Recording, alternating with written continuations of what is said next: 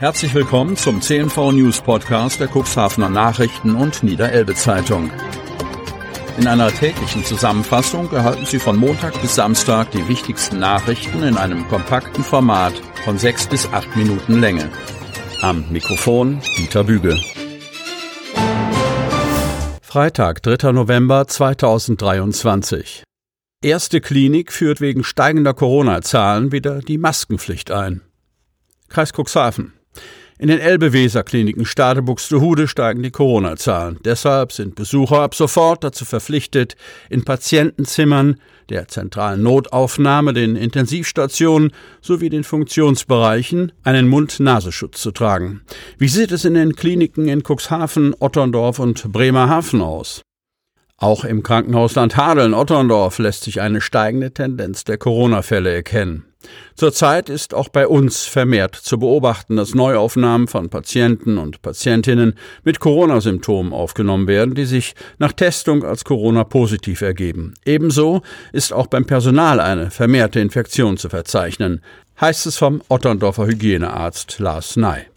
Zwar sehe man vorerst von einer generellen Maskenpflicht ab, da sich die Infektionen noch im Rahmen befinden, dennoch werde derzeit eine eventuelle Wiedereinführung der Maskenpflicht geprüft. Die Lage im Haus wird weiterhin beobachtet und die Einführung einer Maskenpflicht gegebenenfalls kurzfristig entschieden. In der Helios Klinik Cuxhaven rechnet man grundsätzlich mit saisonalen Corona- und Grippewellen. Die Sprecherin des Cuxhavener Krankenhauses, Katharina Recht, sagt dazu, es besteht bei Corona inzwischen durch Impfung und Erkrankungen eine gute Grundimmunisierung in der Bevölkerung, so dass bei den aktuell zirkulierenden Varianten nach derzeitigem Stand nur mit einer sehr niedrigen Anzahl schwerer Verläufe zu rechnen ist. Durch die Erfahrungen der vergangenen Jahre können wir uns schnell auf sich verändernde Infektionslagen einstellen. Corona habe seinen Schrecken verloren, da die Krankheit bei vielen Menschen keinen so schweren Verlauf mehr habe. Auch im Klinikum Bremerhaven-Reinkenheide wird die Entwicklung der Corona-Situation beobachtet. Henning Meyer, Pressesprecher des Klinikums, erklärt, Aktuell gibt es keine allgemeine Maskenpflicht oder Einschränkung der Besuchsregelung bei uns im Haus. Wir beobachten die Entwicklung der Situation jedoch genau und werden, wie in den vergangenen Jahren, weitere Schutz- und Hygienemaßnahmen im engen Austausch mit dem Gesundheitsamt sowie den anderen Bremerhavener Krankenhäusern abstimmen. 20 Millionen für die Fischwirtschaft. Cuxhaven. Die Europäische Kommission hat eine deutsche Beihilferegelung für die Fischwirtschaft in Höhe von 20 Millionen Euro genehmigt. Auf diese Weise sollen die Betriebe unterstützt werden, die besonders von den Auswirkungen des Austritts des Vereinigten Königreichs aus der Europäischen Union betroffen sind. Auch Cuxhavener Unternehmen profitieren.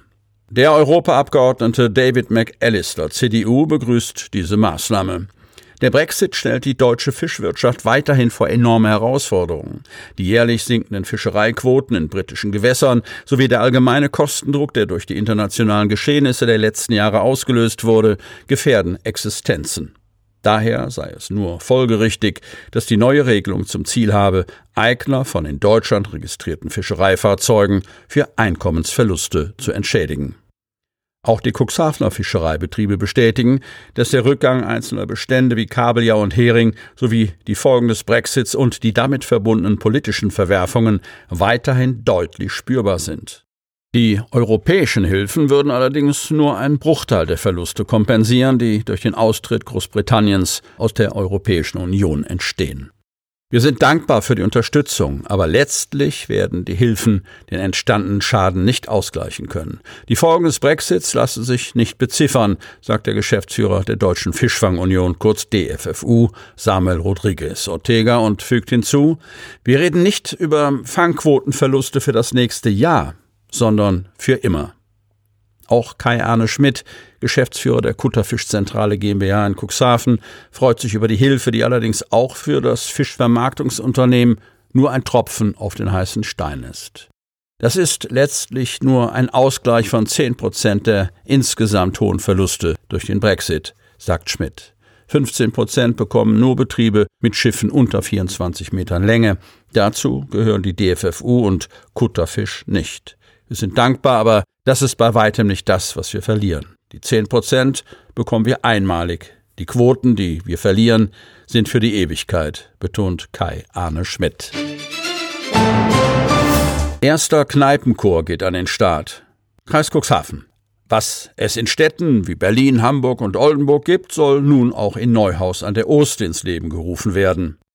Und zwar wird sich im Brauhaus Alt-Neuhaus am Sonntag, 5. November um 17 Uhr eine bunte Mischung aus Singbegeisterten treffen, um den angedachten Kneipenchor Leben einzuhauchen. Dabei ist jede Stimme gefragt. Notenlesen wäre gut, aber kein Muss.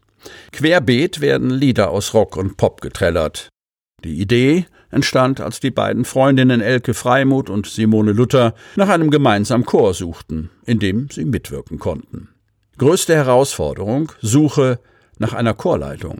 Gleichzeitig erzählte eine befreundete Oldenburgerin begeistert von ihrem Kneipenchor in Oldenburg. Nach der Idee hatten sich direkt jede Menge Leute getroffen und inzwischen stünden 120 Leute auf der Warteliste. Sofort wurde an das Brauhaus Alt-Neuhaus gedacht. Die Inhaber zeigten sich sofort begeistert von der Idee, einen Kneipenchor zu gründen. Geprobt werden kann, wenn das Brauhaus für den Normalbetrieb geschlossen ist. Größte Herausforderung war es, nach Findung der geeigneten Lokalität eine Chorleitung für das Projekt zu begeistern. Nach einem Dreivierteljahr wurde nun auch dies geschafft. Barbara Peters, selbst auch aus Neuhaus, wird sich auf neues Terrain begeben, da sie bisher noch keinen Kneipenchor geleitet hat. Sie ist ausgebildete Chorleiterin und leitete schon sechs Jahre lang den Freien Chor in Balje. Nun befindet sie sich auf Notensuche im Genre Rock-Pop und freut sich auf das erste Treffen am Sonntag.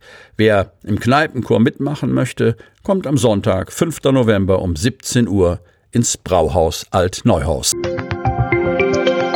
Sie hörten den Podcast der CNV Medien. Redaktionsleitung Ulrich Rode. Produktion Win Marketing, Agentur für Podcast-Produktionen.